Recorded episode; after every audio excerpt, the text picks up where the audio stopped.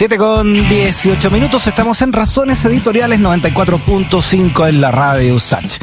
Fíjate que hoy es el Día Internacional del Síndrome de Asperger, un trastorno de desarrollo que lleva asociado a una alteración neurobiológica y que forma parte de los trastornos del espectro autista.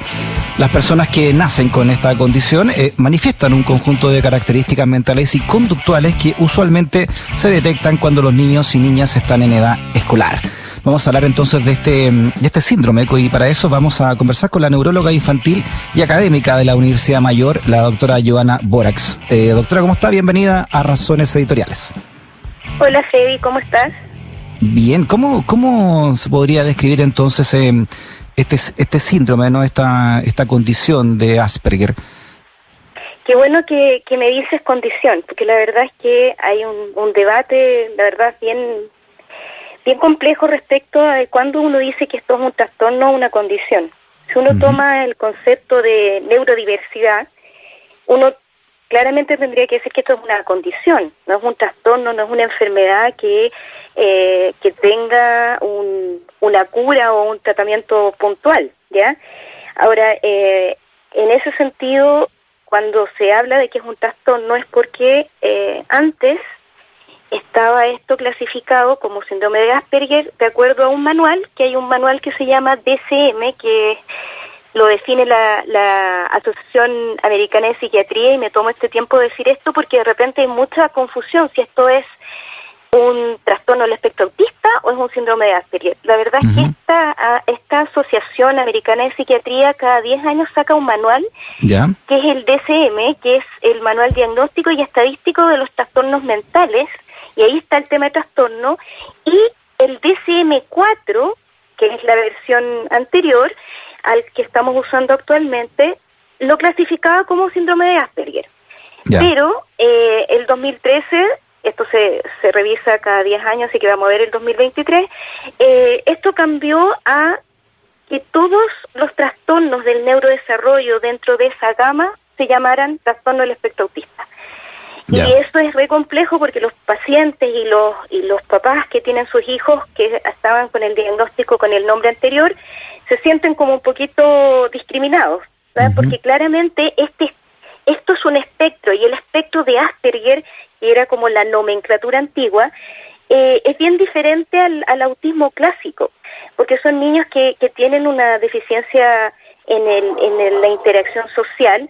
eh, pero, pero claramente es más bien una forma de relacionarse que es diferente, que efectivamente los lleva a que eh, tengan dificultad para relacionarse con los pares, tienen intereses que son específicos y son bien restringidos muchas veces, eh, pueden tener un coeficiente intelectual que es promedio o incluso que puede ser más alto, pero en el desarrollo escolar propiamente tal pueden tener dificultad en las tareas en las tareas sencillas.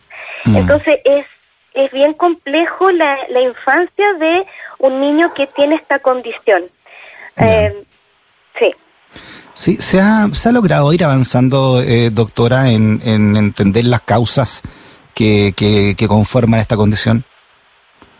Hasta el momento la etiología es desconocida, pero eh, hay, hay ciertas agregaciones familiares.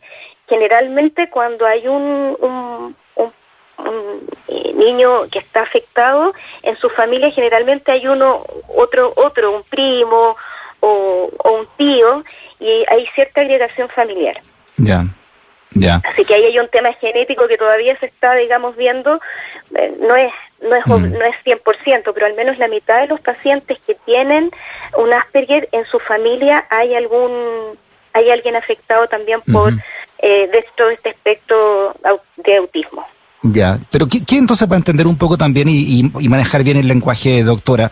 Eh, Entonces, un, un síndrome de, de Asperger eh, no necesariamente eh, tendría que ser un, un, un, espectro autista, no son sinónimos eh, como tales, entonces. O sea, hoy día sí, hoy día lo tú, tú, si tú tenías el diagnóstico de un Asperger, hoy día con la nomenclatura, lo que yo traté de explicar es que con la nomenclatura hoy día te dicen que tú tienes un trastorno del espectro autista. Lo que pasa es que tener un síndrome de Asperger es estar en, eh, en la parte del espectro de mayor funcionamiento, de mejor, eh, de mejor involucramiento social, que tiene de alguna forma es el espectro como, como de mayor funcionalidad social, pero sí es, sería parte del espectro, sí. ¿A qué edad comienza a manifestarse y, qué tratamientos tiene en la vida de hoy? La, la manifestación, si hay un ojo agudo, eh, cuando hay un, un trastorno del espectro autista uno puede empezar a darse cuenta de que los niños no logran tener una buena eh, contacto visual, contacto ocular, reciprocidad, eh, interacción y desarrollo del juego normal. Eh, todas esas cosas se ven alteradas. Uno, la verdad es que en el neurodesarrollo del niño, si hay alguien que está eh, con un ojo adiestrado, se empieza a dar cuenta que hay una alteración del neurodesarrollo y que se empieza a configurar después con los síntomas más eh, marcados, que es la alteración de la comunicación, eh, no verbal, principalmente los gestos, la manera de, comunicarse no verbalmente con el otro se ve afectada, eh, esta, esta necesidad de tener rutinas, de ser muy rígido, y en el Asperger especialmente, eh, no hay un retraso en lenguaje como el resto del trastorno del espectro autista, sino que más bien hay un lenguaje que puede tener un vocabulario extenso, un discurso que es fluido, pero es muy literal y es mm. muy pedante.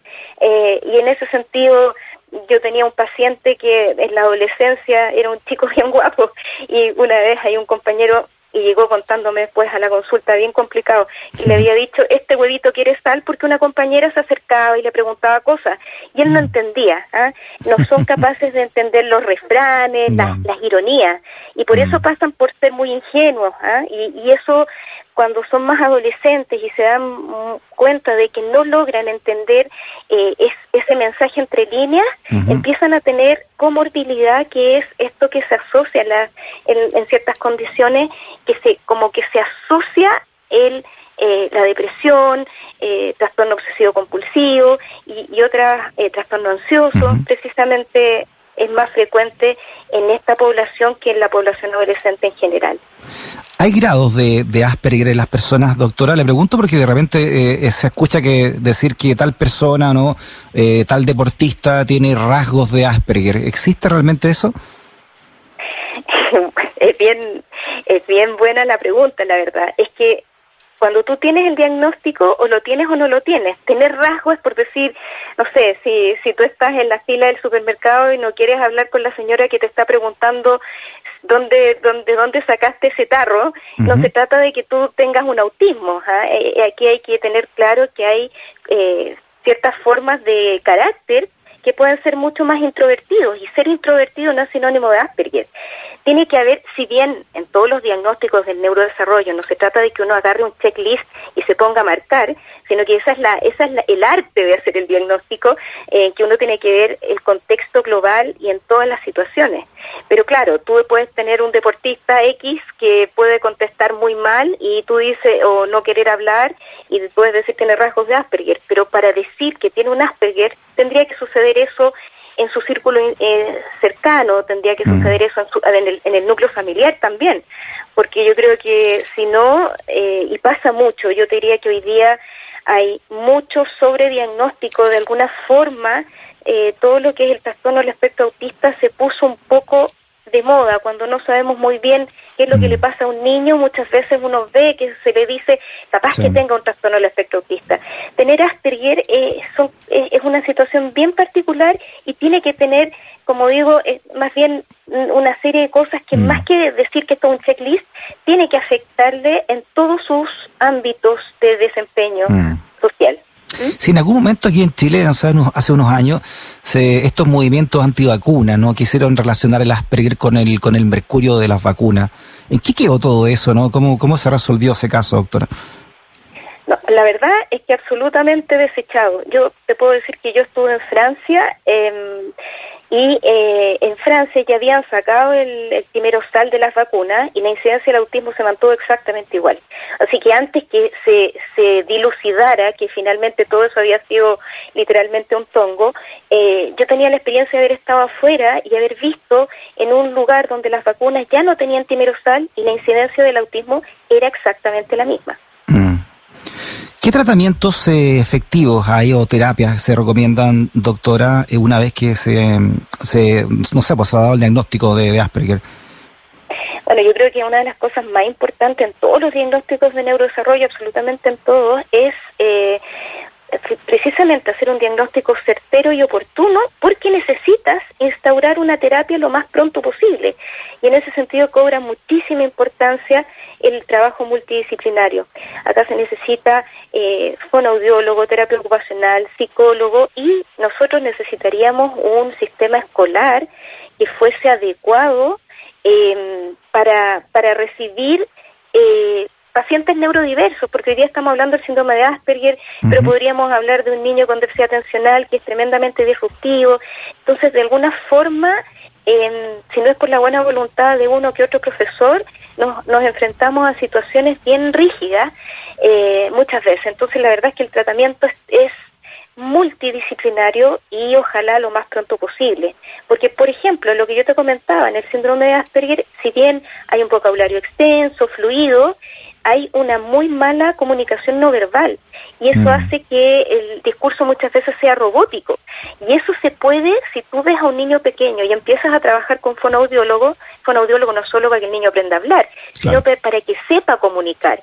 Terapia ocupacional, muchos de estos niños tienen alteración de la integración sensorial, no soportan las texturas, ciertos alimentos, eh, ruidos, y entonces tú puedes, de alguna forma, la gracia de la neuroplasticidad es que si tú impartes tratamiento eh, y terapias con los niños pequeñitos, puedes ir logrando muchísimas cosas y puedes hacer, como tú me preguntabas hace un rato, puedes hacer que esto, la manifestación sea tan leve que si un niño está muy bien manejado, muy bien eh, terapiado, como decimos nosotros en la jerga médica, em, ese niño puede tener una funcionalidad que solo, solo pase por ser peculiar. Y ahí es un poco lo que yo digo respecto a la neurodiversidad.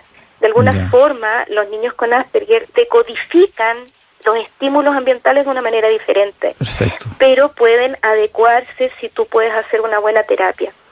Sí, por último, doctora, eh, ¿siempre se nace con, con esta condición o se puede, hay casos que se han desarrollado con la edad?